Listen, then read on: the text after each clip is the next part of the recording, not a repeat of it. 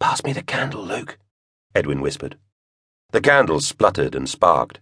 It was made from mutton fat, so it smelled of burnt sheep. Luke handed the candle holder to his friend. You wouldn't dare, he squeaked. Watch me, Edwin said. The boys wore the long brown robes of monks. They were tied at the waist with rough rope. Edwin pulled up his robe so he could reach forward. The boys were sitting on the balcony in a small church. The monks below were sitting on benches, praying silently. Edwin looked down on the bald heads, heads that had been scrubbed clear of hair with stones. One day the boys would have their heads scrubbed that way.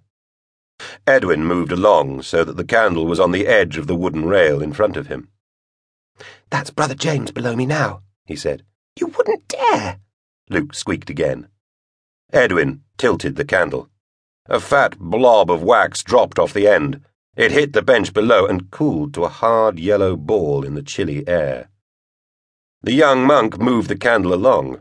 He let the flame melt a little more wax, then tilted it forward again. This time, the hot wax fell straight towards the bald patch on the head of Brother James, and struck him, still warm and soft. The old monk didn't move. His eyes stayed closed. His lips still moved in prayer. Edwin choked back a giggle, and Luke dragged him out of his seat. He pulled his friend down the stairs and out onto the path by the church. You're mad, Luke moaned. He'll beat you. No, he won't, Edwin said. He will. I'll tell him it was you that did it. Edwin laughed and ran off to the refectory to eat. The boys found some lamb knuckle bones in the kitchen. They were neat cubes and perfect for a game of chuckstones.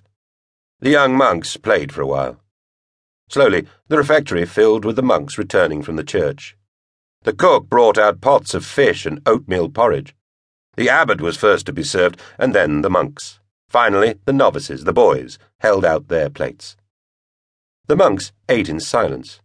But when Edwin held out his plate, a harsh voice said, No, Edwin does not want to eat today.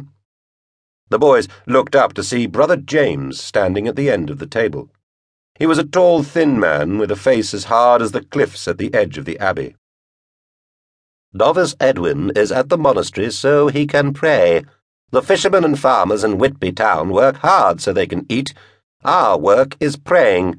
Edwin did not pray today, so Edwin will not eat, the old monk said. I did, Edwin cried. I said pray, not play. You chose to play a dripping candle wax onto the heads of the monks.